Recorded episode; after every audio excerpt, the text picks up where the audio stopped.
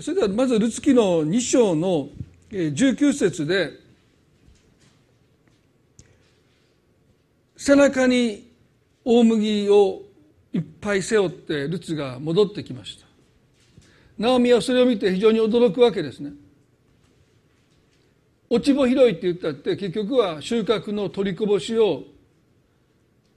多くの人が競って拾い集めていくわけですから、まあ、せいぜい1日分の食事の分だけでも収穫まあ収穫というか拾えたら、まあ、幸いだと思いますね。まあ、それが13キロそれもねもみ殻を脱穀した13キロ背負って帰ってくるわけですからまあナオミは驚くわけですよね。あなたもしかしてどっか悪いことしたんちゃうかというそんなふうに思ってしまう。もう異常です。ありえない。ですから19節で「今日どこで落ち穂を開い集めたのですか？どこで働いたのですか？あなたのあなたに目を留めてくださった方に祝福がありますように」彼女は姑に姑に誰のところで働いてきたのかを告げた。今日私はボアズという名の人のところで働きました。大麦13キロというのは大体成人の半月分の給料に相当すると言われているそうですね。ですから、まあ、本当にナオミは驚いた、ね、誰の畑でっていう、まあ、当然の問いなんでしょう。そしてルツが「今日私はボアズという名の人のところで働きました」というこの言葉を聞いた時に明らかにナオミの顔色が瞬間的に変わります。それまでね私のことをナオミともう呼ばないでください。マラと呼んでください。苦々しいって。もう私の人生には何の喜びもないしこれからもそうですって。だからもう私のことをマラと呼んでくださいと言ったあのナオミの顔表情は鎮痛だし曇っていたし落胆していた。その顔がですねこのボアズという名を聞いたもう瞬間です。パッと何かその立ち込めていた暗雲がですねもう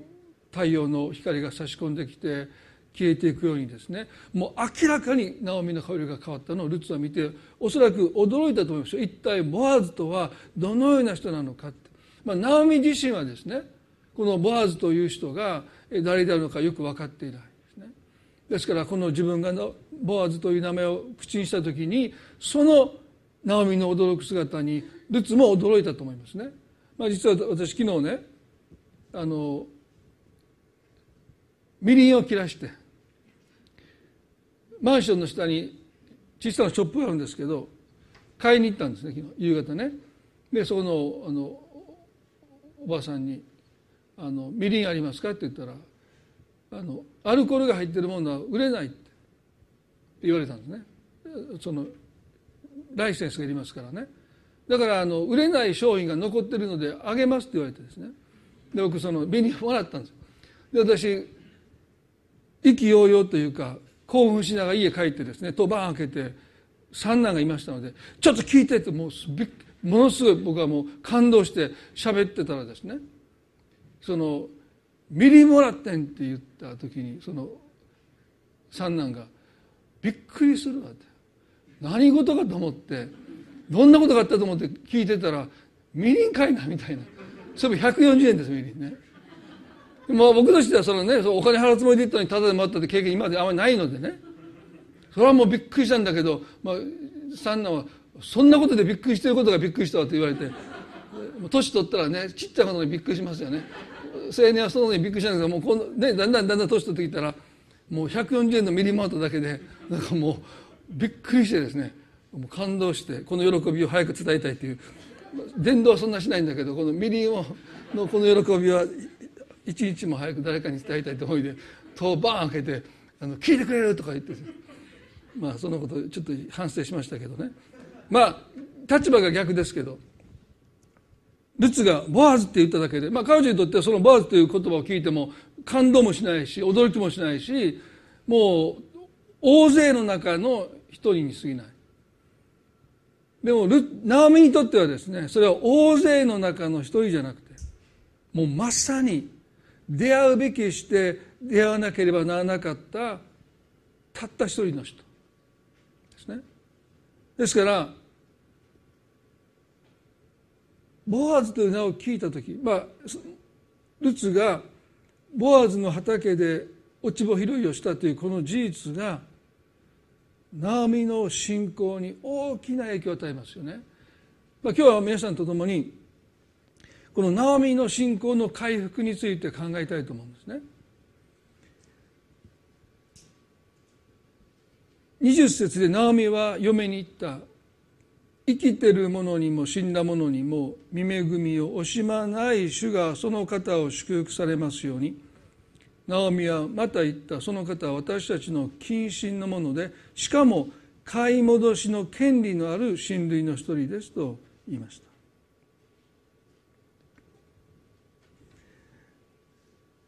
ナオミの信仰の回復にとって最初の一歩は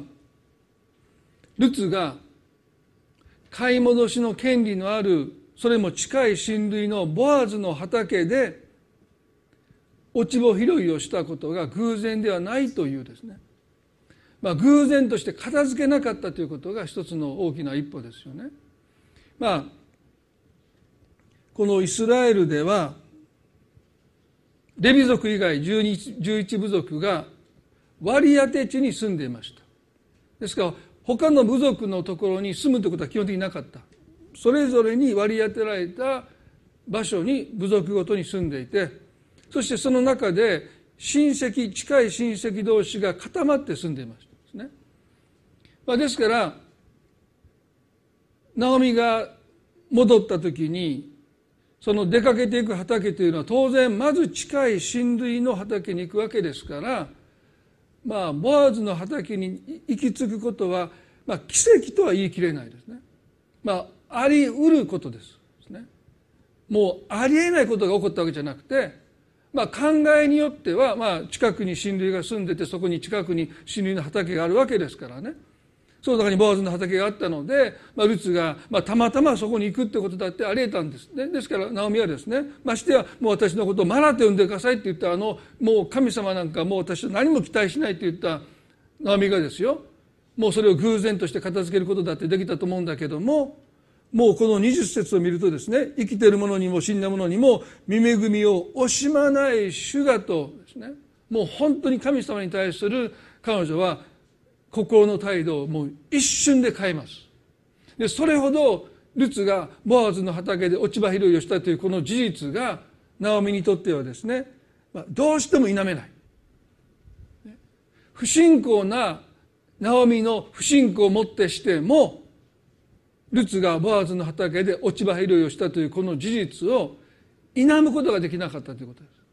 言い換えればですね私たちがどんなに不信仰に陥ってもそして私たちがどんなにひどい不信仰をもってしても神様の真実を否むことができないほどに神様は信じるに値するお方であることに変わりないということなんですね。ですからそれは私たちの慰めですよね。私たちがもう神様なんか信じれないってたとえ言おうと私たちの神様は信じるに値するお方それは私たちのどんな不信仰をはるかに凌駕するほどこの方は信じるに値するお方なんだということですよねですからナオミがもう私のことをマナと呼んでくださいと言い切ったのにもかかわらず生きてる者にも死んだ者にも恵みを施して惜しみなく施してくださる主と神の叩いたっていうのはそういうことですね。私たちがどんな不信仰を持ったとしても神の存在否定はできないし神が良い方であることを神が恵み深いお方であることを私たちは否定できない。それは揺るがない事実だからですよね。ですから神様は私たちを不信仰から立ち直らせてくださるのは私たちがね一年発起してもう私はこれから神様を信じようというそういう私たちの決断ではなくてですね神様の否めない真実に私たちが出会うことを通して私たちも不信仰から立ち直っていく、まあ、それが皆さんおそらくこれこれまで不信仰に陥ったことがあったとするならばどうして皆さんの信仰が回復したかというと疑っても疑っても疑いきれない神様の真実さがあるのでもう私たちはそれを否めなくなっていく。あれだけもう神様あなたのことを信じないってまあ私の9歳の時のあの告白ですけどね。でもやっぱりこの方は愛の方だと認めざるを得ないお方であることを私たちは経験して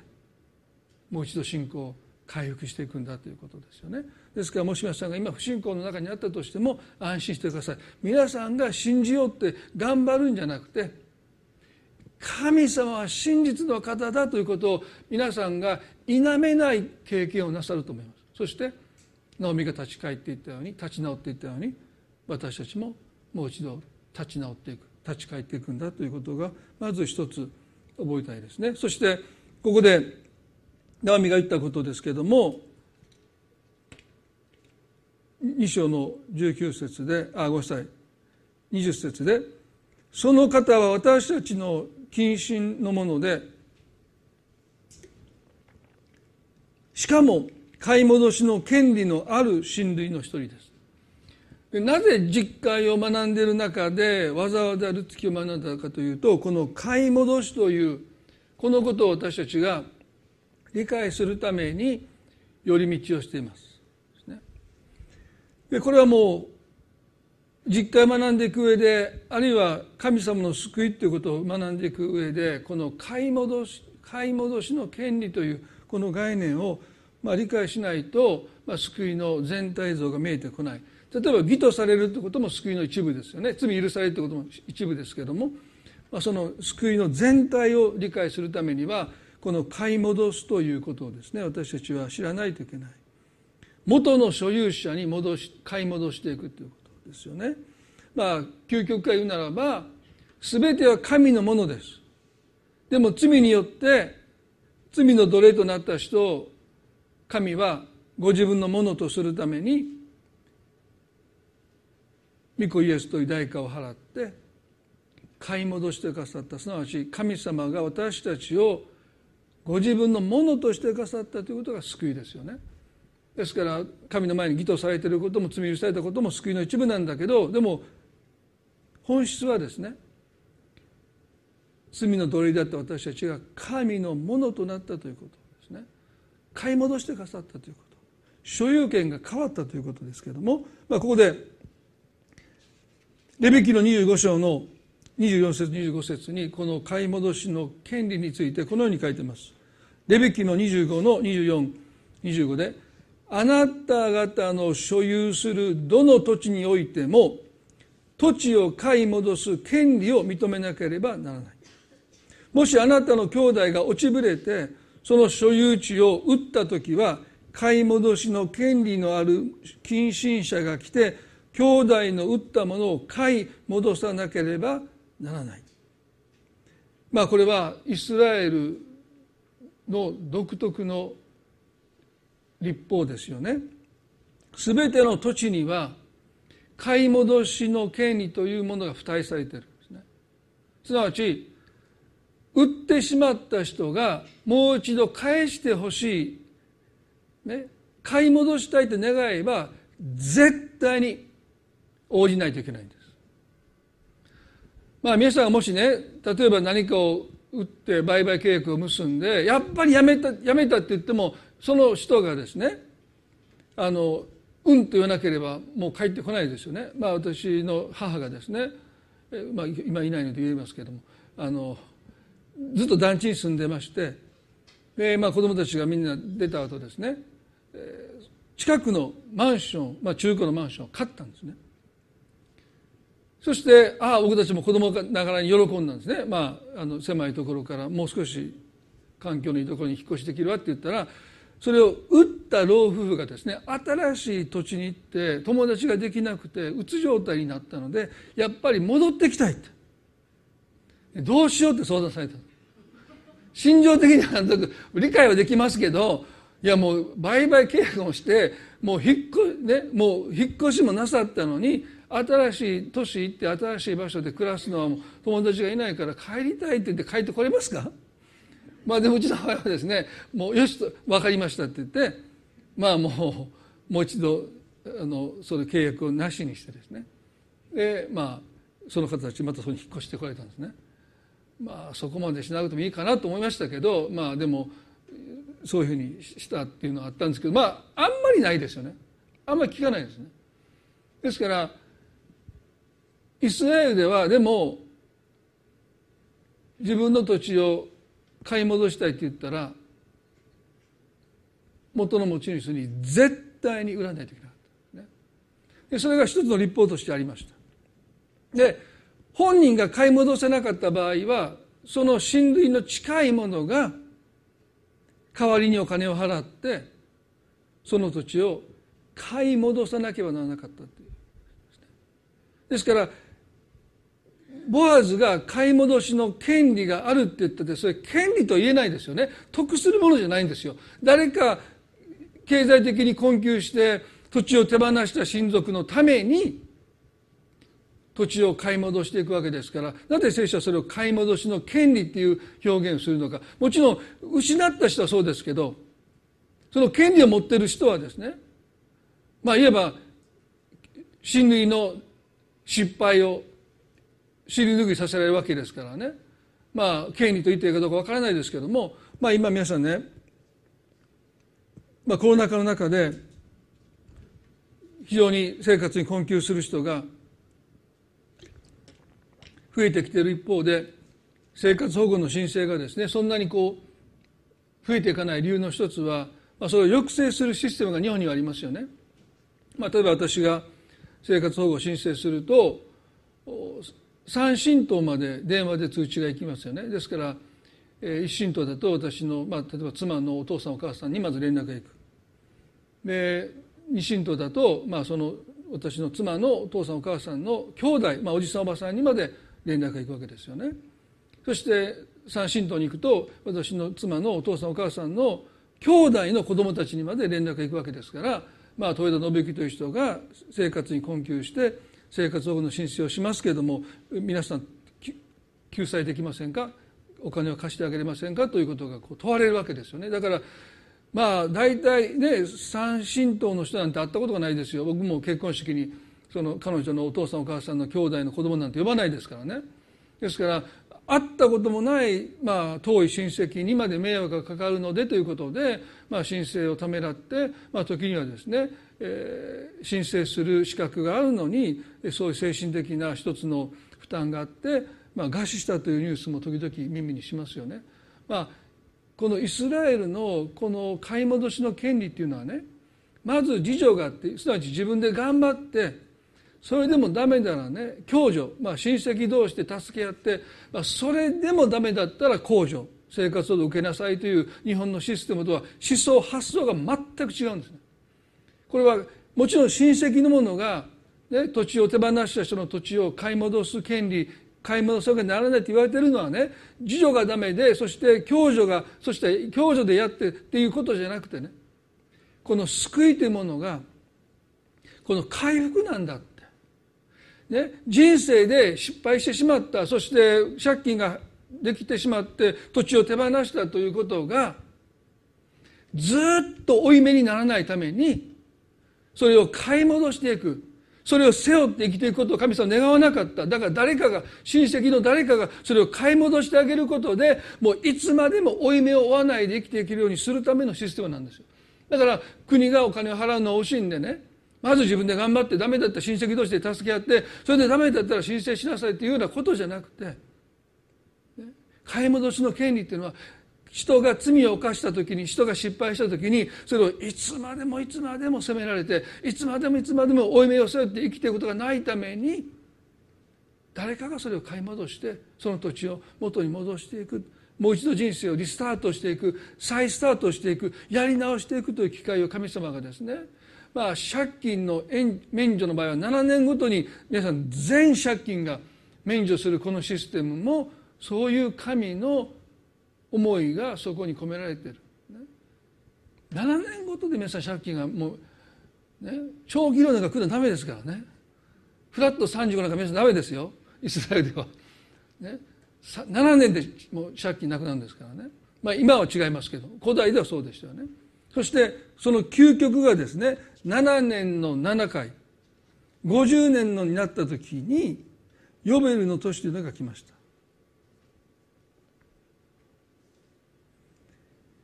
20章レベキの20の10ですね。あなた方は50年目を性別し国中のすべての住民に解放宣言する。これはあなた方のヨベルの年である。あなた方はそれぞれ自分の所有地に帰りそれぞれ自分の家庭のもとに帰るといました、ね、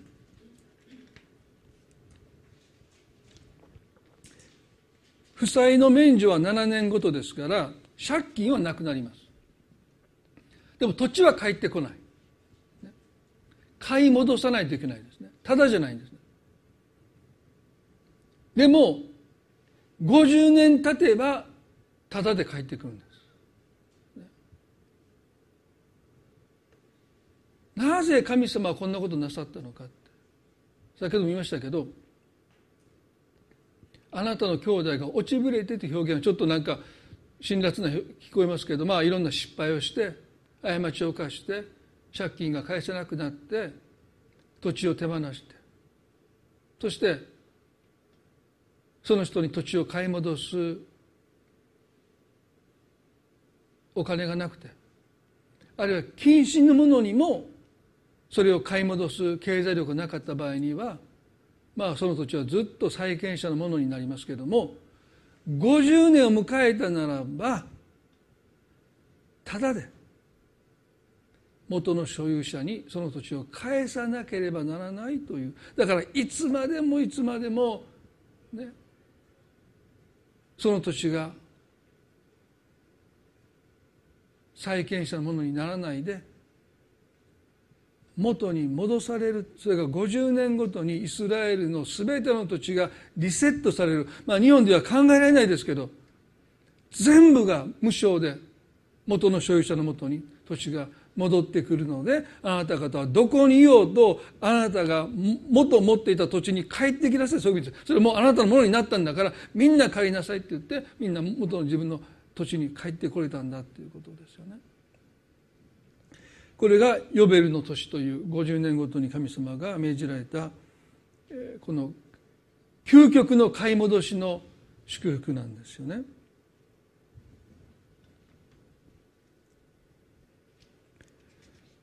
ですからそのことを思う時ですねあの平方君も結構ですけどマタイの16の26のイエスの言葉非常に重みがあるんですね。神様は回復の神であって借金を免除する神であって50年ごとに土地を元の土地の所有者に返していくことを命じる神であるんだけどもこのマタイの16の16ではこうイエスもおっしゃった。人はたとえ全世界を手に入れても自分の命を失ったら何の益があるでしょうか。その命を買い戻すのに人は何を差し出せばよいでしょうかとおっしゃった。買い戻せないものがあるってイエス様おっしゃった。それはあなたの魂だ。あなたの命だって。ですから可能な限り神は私たちの人生の失敗を回復するために神様はですねこの立法を与えて元の所有者に土地を戻していくということを命じられた。でも買い戻せないものがあるそれがあなたの魂だって。たとえ全世界を手に入れてももしあなたが自分の命を損じるならば何をもって買い戻せるだろうかというこのイエスの言葉はですねこの買い戻しの権利あるいはヨベルの年を理解するとより重くより深く私たちにこの言葉は語りかけますよね。神様にとっても買い戻せないものがあるそれは私たちが自分の命を損じていくならば全世界を手に入れるために自分の命を代価にしていくならば神を拒んでいくならばあなたは何をもってその命を買い戻すことができるでしょうか。イエス・キリストの代価ですら買い戻せない。これが聖書の教えるところの滅びですよね。そうならないためにということをイエスはここでもおっしゃってる。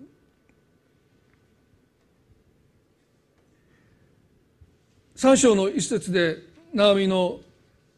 信仰が回復したことを私たちは最後に見て今日終わりたいと思いますけれども姑のナオミは彼女に言った娘をあなたが幸せになるために身の落ち着きどころを私が探して探してあげなければなりません。ここでナオミは娘のことをなルツのことを娘と呼んでます。ね。でこれは明らかにナオミがルツを見て神様の恵みだと受け止めている印です。それまでは私をすででこのベツレヘムに返したと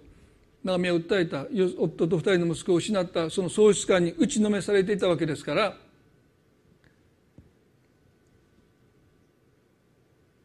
ナオミにとってルツの存在は神の恵みでも何でもなかった。ですねでもここで彼女はルツのことをナミあルツのことを娘と呼んでですねあなたがあなたが幸せになるためにと自分の幸せだけじゃないルツの幸せを願ってる。これはもうナオミが明らかにですねマラと呼んでくださいと言ってあのナオミはもうここにいないんですね。もう彼女は幸せなんです。もう十分幸せなんですね。それだけじゃない。ルツの幸せを願うまでにナオミは回復しているということですよね。そしてこう言いました。身の落ち着きどころを私が探してあげなければなりませんと言いました。あなたの幸せの責任の一端をナオミは自分自身に感じてる。自分のことしか考えてなかった。そしてオルパにもルツにももう帰りなさいって一人にしてくださいって言った。彼らのことをどこか重荷に感じて負担に感じてたナオミでしたけど今やルツの幸せのために私は何とかしてあげなきゃってそう語ってるナオミはですねもうあの時の2章に記されているナオミではありません。明らかに彼女は変わっていく。あるいは回復していきました。そしてここで彼女がね言った身の落ち着くところっていうこの表現が非常に大切なんですね。これはまあ結婚を示唆している言葉ですけどもでも結婚まあ要は結婚相手が見つかればあなたが幸せになりますっていうようなそういうことよりももっと深い意味があります。ね、この身の落ち着きどころという言葉はですね。これは休息というヘベル語がの意味なんですけども全く同じ言葉じゃないんだけども同じ言葉から派生した同義語であるですね言葉がこの一章の9節でも使われている。それはナオミがですねオルパとルツにどうか自分の父のもとに帰ってモアブ人の男性と結婚して安らかに暮らしなさいって言った、まあ、ここでちょっと読みますけども。また主があなた方をそれぞれ新しい夫の家で安らかに暮らせるようにしてくださいますように。そして2人に口づけしたので彼女たちは声を上げて泣いたという。あの2人と別れを2人に別れを告げて、まあ、親のもとに返そうとした時に彼女はですね安らかに暮らせるようにということを祈りました。でこれはユダヤ人にとって幸せとはあるいは幸せのイメージ幸せの概念とは安らかに暮らすというこれが、まあ、シャロームという挨拶をしますけれどもこの安らかに暮らすということがもうまさに究極の幸福感なんですよね。ですからナオミはですね、まあ、一章の九節で、まあ、どうかあなたに幸せが訪れますようにこれからの人生安らかに暮らせますようにと、まあ、祝福を祈った。ね、でも三章の一節では、ね、私がその幸せをあなたのために見つけてこなきゃって言ってる一章の九節はねなんとなくまあ幸せに暮らしてくださいとそこに関与しようとしてないんですね。どうか神様があなたを祝福してくださって幸せになりますようにというまあいわばまあ祝福の言葉を送ってるだけでそこにナオミは関与しようとしてない、ね、でも3の1では明らかにその幸せに自らを関連づけて役立ちたいと願ってるしそこに関わろうとしてるこれは何かというとねナオミは神様に対して期待し始めたということなんですね。ルツがボアズの畑で落ち穂拾いをしたという事実を聞いた時に彼女がずっと失っていた神様に対する期待が芽生えました神様はこのマラと呼ばれたマラと呼んでほしいともう。神様のあなたに何も期待しないって言い切った。この私の人生に何か新しいことを始めてくださってるという予感というかもう確信を持ってですね。そしてその確信の上にあなたが幸せになっていくその中に私も関わっていきます。私も関与します。私はそれを探してきますというこの表現はですねナオミにとっては神様の新しい祝福と出会っていく旅を始めるという告白でもあるんです。自分から畑に行っておいでとルツを送り出したもはやナオミじゃない。自分が腰を上げて自分でその神様の祝福と出会っていく。いや探していこうとするナオミの信仰はですね受動的からもうほっといてくださいというそんな投げやりなところからですね。本当に能動的に自分から出かけていこうとしている。皆さん私たちが神様との歩みの中で信仰を回復していくときにこの能動的、ね、私はもういいから家にいるからルツよあなたが畑に行ってきなさいってそういうふうなナオミの態度からね私が探していかなければっていう自ら出かけていこうとする、ね、皆さん私たちは神様の新しい働きに私たちが出かけていくということがですねどれだけあるのか、ま、家で待ってて神様の方からそれをもたらしてくださるのを待つだけじゃなくてねナオミは自ら出かけていこうとする。でこのまあその次の次の週にですねそのボアズとルツとの出会いについてはお話をしてルツキ終わりたいと思うんですけどもここでね1の9で安らかに暮らせるようにというこのヘブル語をですねダビデも詩篇の23編の2節で使うんですね。でそれはユダヤ的な幸福な姿はまさにここに安らいでるという姿があるからですよね。ダビデはこう言いました。詩篇の23の1で、主は私の羊飼い、私は乏しいことがありません。主は私を緑の牧場にふさせ、憩いの右輪に伴われますと言いました。で、この羊飼いが羊を緑の牧場にふさせて、憩いの右輪に伴っていく姿こそが幸福な人の姿として聖書が描いてるんですね。でこの緑の牧場に蓋せるっていうのは、まあ、青草をね羊が食べるように外敵から羊飼いが身を盾にして守ってるだから安心して食事をしてるんですね。でこのもう一つは憩いの右側に伴うっていうのがですねもう一つの幸福な人の姿なんですね。羊飼いが羊を憩いの右側に伴っていく姿ですね。でこの憩いの右側っていうのは英語ではスティールウォーターですよね。それは静まり返った水という意味です。ですから羊飼いは緑の牧場に羊を導いていくだけじゃなくて静まり返った水のもとに羊を伴っていきます。でどうして静まり返った水のところに導くかというとまあ羊は泳げないのでねイノシシは泳ぎますけど最近よく YouTube で泳いでるイノシシ見ますけどね羊は泳がないんですよ。羊が泳いでる YouTube があったら私に紹介してくださいね。この説教すると変えないといけないんですけど、まあ、まだ見たことないんですよ。ということは泳げないの分かってますから川の水面が波立ってると水があまりちゃんと飲めないそうです。怖くてねだから十分な水分補給ができないでまたあの中東の暑い中を移動していくのでまあいわば脱水症状を起こして、まあ、体調を崩してしまう。で逆に水がこうね波立ってないんだけどよどんでいるとその水を飲むとすぐお腹を壊して、まあ、ブリブリブリと、ね、下痢になってしまうというですねまあもう手のかかるんですよ羊は。私羊飼いだったらねもう適当に行って飲んでこいって送り出しますけどね。神様は違うんですね。このヘブル語このスティールウォーターっていうのはですねどっちかというと深いけどその深くて水の量が多いのでね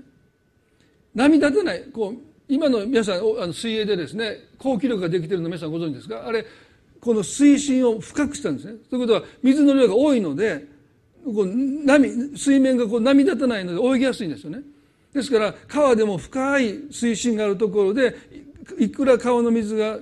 速くてもですね水量がもう分量多いのでその水が動かないわけですよね。ですから羊飼いはそういう川のあの憩いの右を探してわざわざそこまで連れてるんです。僕はしませんよ。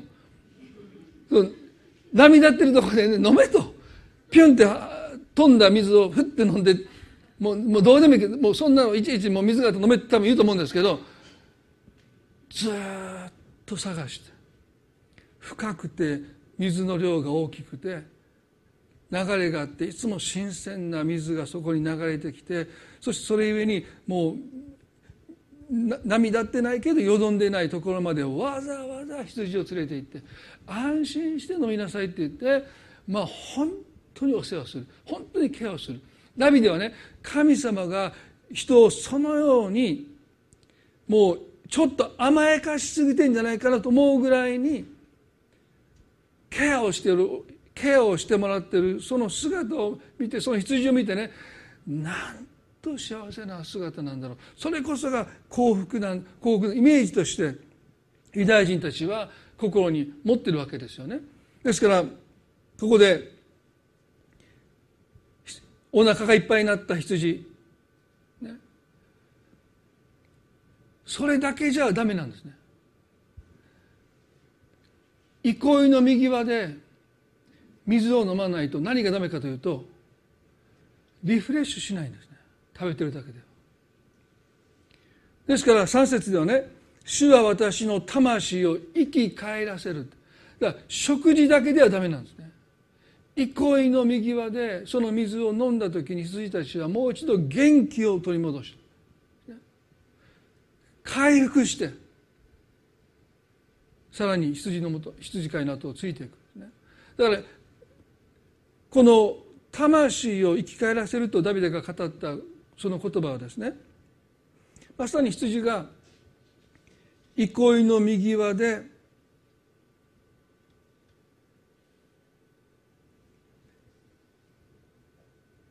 その水を飲んでリフレッシュしていく。その日長い旅路を忘れさせてくれる。それがリフレッシュでしょ。今日も大変な道のりをこの羊飼いね私たち歩かせやがってみたいなね。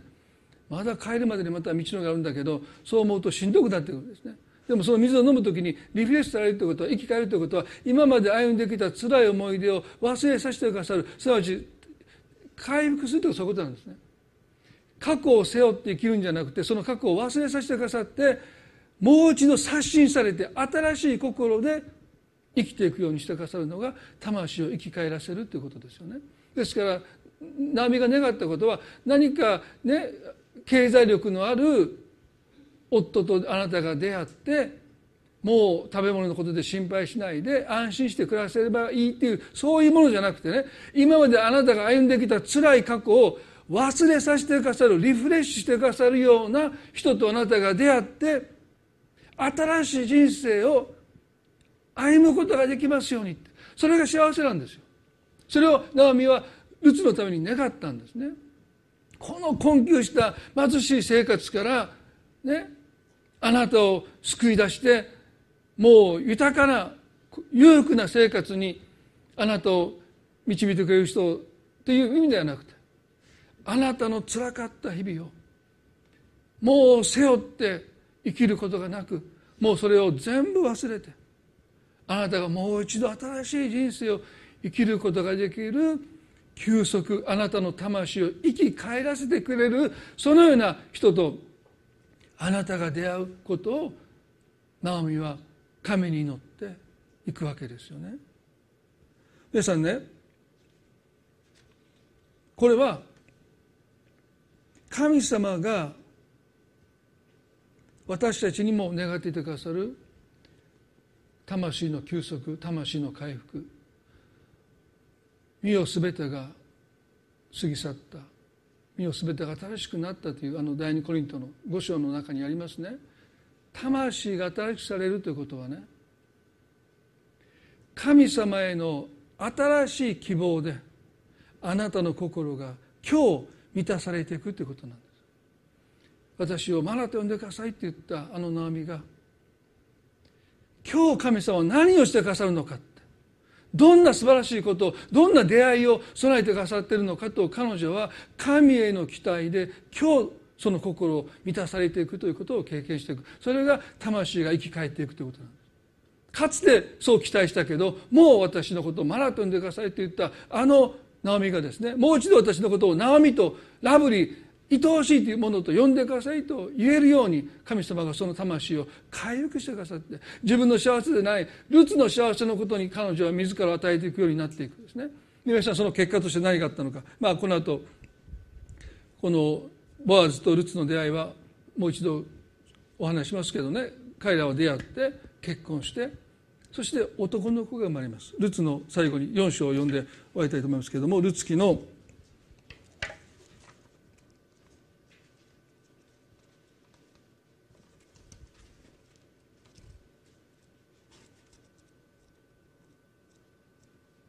4章の13節ですね。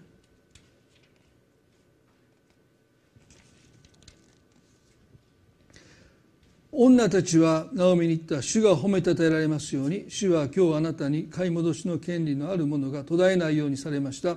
その子の名がイスラエルで打ち立てられますようにその子はあなたを元気づけ老後のあなたを養うでしょうあなたを愛するあなたの嫁7人の息子にも勝る嫁がその子を産んだのですからナオミはその子を取り胸に抱いて養いを育てた。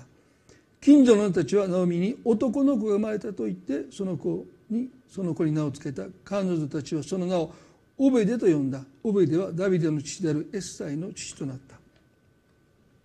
ここでボアズとルツとが結婚し男の子が生まれました。その男の子はあなたの心を元気づけたって書いてます。これがあの神様が私の魂を生き返らせてくださったと後にダビデが語る言葉と同じ言葉をベツレヘムの女性たちはナオミに語ります。この子があなたの魂を生き返らせてくださった。元気づけてくださった失ったものを神様は異なった形だけどもあなたに返してくださった。だからナオミが男の子を産んだって町の女たちは言うんです。皆さんナオミは二人の息子を失います。そしてオルパとルツに言うんです。もう私はこの年になって再婚したとしてもあなた方に男の子息子を産んであげることができるでしょうか。もう手遅れです。だからもうマラと呼んでくださいとそういうこともうもう終わったって言った。でも神様は回復の神ですよね。買い戻しの神様ですよね。ベツレヘムの女性たちがナオミを見た時にまさにナオミが男の子を産んだというこの表現は。もちろん文字通りでありませんね。でも神様はナオミが失ったものを確かに買い戻してくださった。回復してくださったと言ってオベデとその子の名を呼んでそしてその子がなんとダビデのおじいちゃんでしょ。皆さんここに私たちは私たちの神様が回復の神だということ。失ったものを取り戻して飾る神様だって。私たちがずっと自分の過ちを失敗を背負って生きていくことがないように回復してくださる神様だもう一度新しい人生を生きることができるように私たちを導いてくださるお方なんだ。古いものを過ぎ去らせてくださって身を全てが新しくなったって。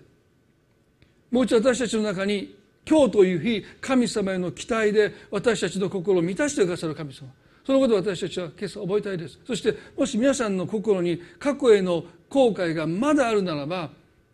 どうぞ神様が今日あなたの心にこの魂を生き返らせるという古いものを過ぎ去らせて今日神に期待するという期待であなたの心を満たしてくださるように。それがあなたの心を生き返らせていく。あなたの心を刷新していく。これが神様の祝福の姿なんですね。憩いの右側なんです。スティールウォーターなんです。深くて。でもそこにはもう多くの水がですね水面を荒立てることなく豊かに流れているその中に神様私たちを置きたいそこに私たちを導きたいその祝福を私たちがもっと安心していただくことができるように今日神様どうぞ私の心にあなたへの期待で新しいことをしてくださることへの期待で私の心を今日満たしてください。目が覚めるたびに私の中にその期待がいつもありますように。そう祈りたいと思いますね。一言祈ります。恵み深い私たちの天の地の神様。主は私の羊飼い私には乏しいものがありません。主は私を緑の牧場にさせ憩いの水の右側に伴います。伴われます。ダビデはこの神様のケアの中にいる羊を見てなんと幸福なんだって。もう何もいらないって言い切りました。もう十分ですって。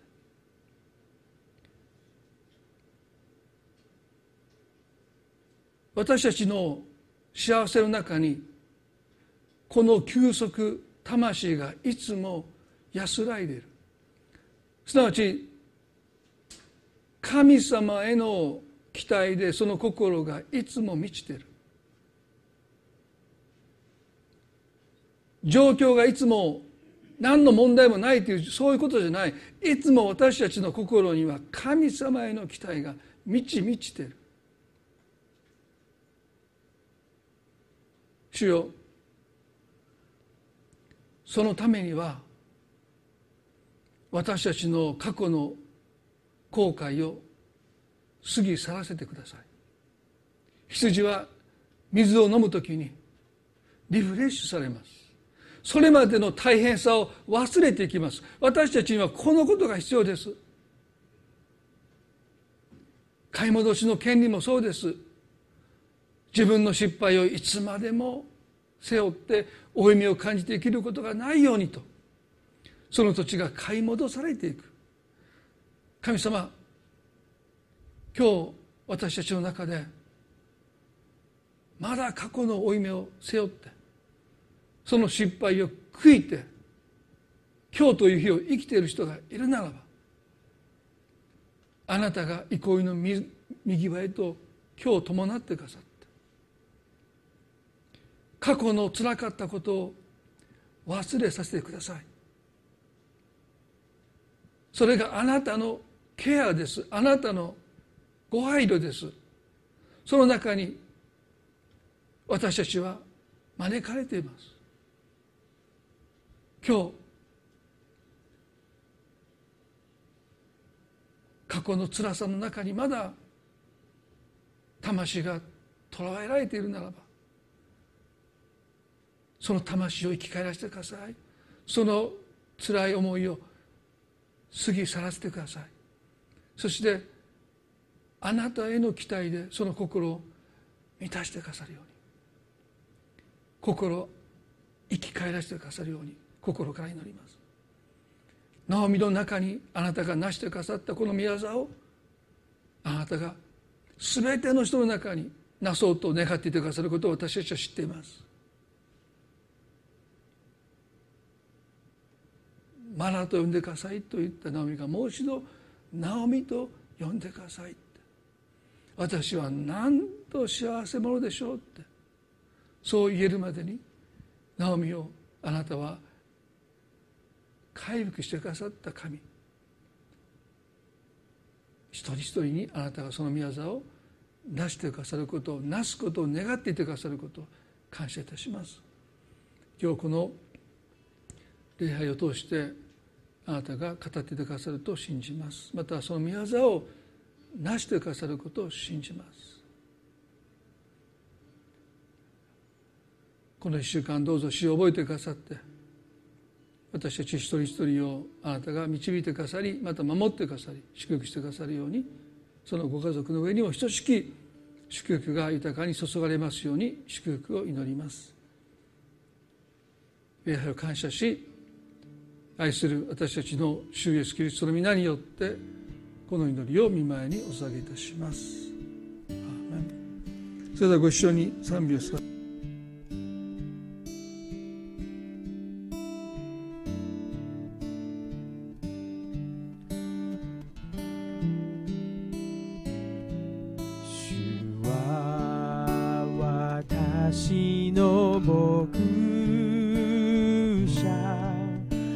私は乏しいことがない主は私の牧者乏しいことがない緑の野に緑の野にさせ憩いの右輪に伴い主よ喜ぶ道を歩ませてくださる。主は私の牧者私は乏しいことがない。主は私の牧者乏しいことがない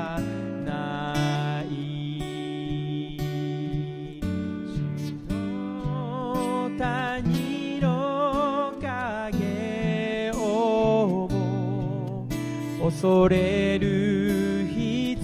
要はない主が私を守り導いてくださる。主は敵のいる前で主は敵のいる前で。私に食事を整え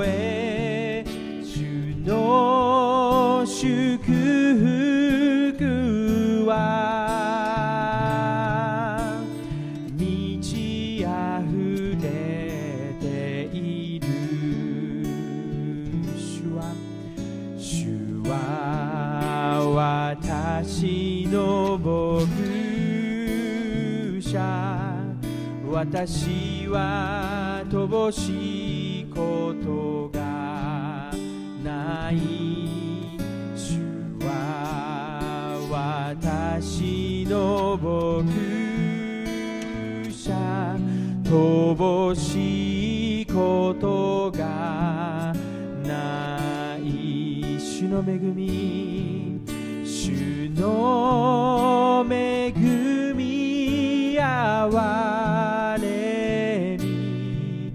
生涯私と共にあり後に天に迎えられ永遠に生きる主と。主は私の牧私は乏しいことがない。主は私の牧者乏しいことがない。乏しいことがない。乏しいことがない。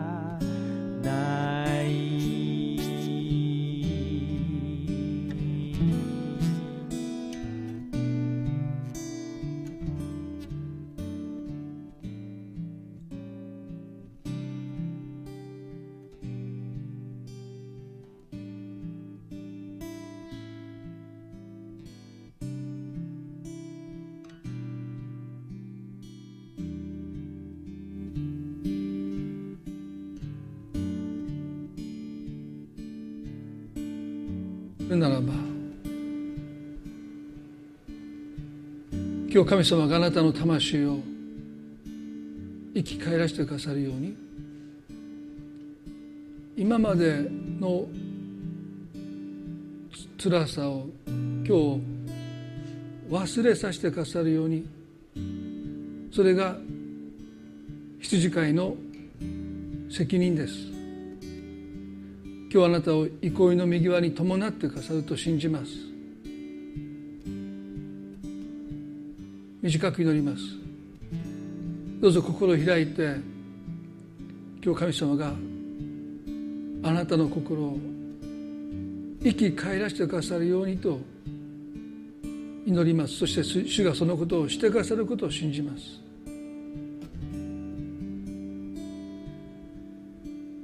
もう期待することを疲れているならばあなたの中に神様への新しい期待が今日今日生まれますように。あなたの重い腰を上げてくれますように。神様あなたは私たちの良き羊飼いです。私たちを緑の牧場に御言葉の養いに導いてくださるだけじゃなくて憩いの右側に伴ってくださいます。羊はリフレッシュが必要です。私たちの魂もリフレッシュされることが必要です。辛い思いを今日あなたが過ぎ去らせてくださるように祈ります。古いものは過ぎ去ったとそうおっしゃってくださった神様が今日そのことを私たちの中で成してくださることを祈ります。そして身を全てが正しくなったとあなたへの期待で私たちの心を今日満たしてください。今日満たしてください。主はあなたの羊飼いです。あなたを主は今も導いてくださっている。そのことを今日私たちは信じることができますように。助けてください。イエス様の皆によってこの祈りを見舞いにお下げいたします。アーメン。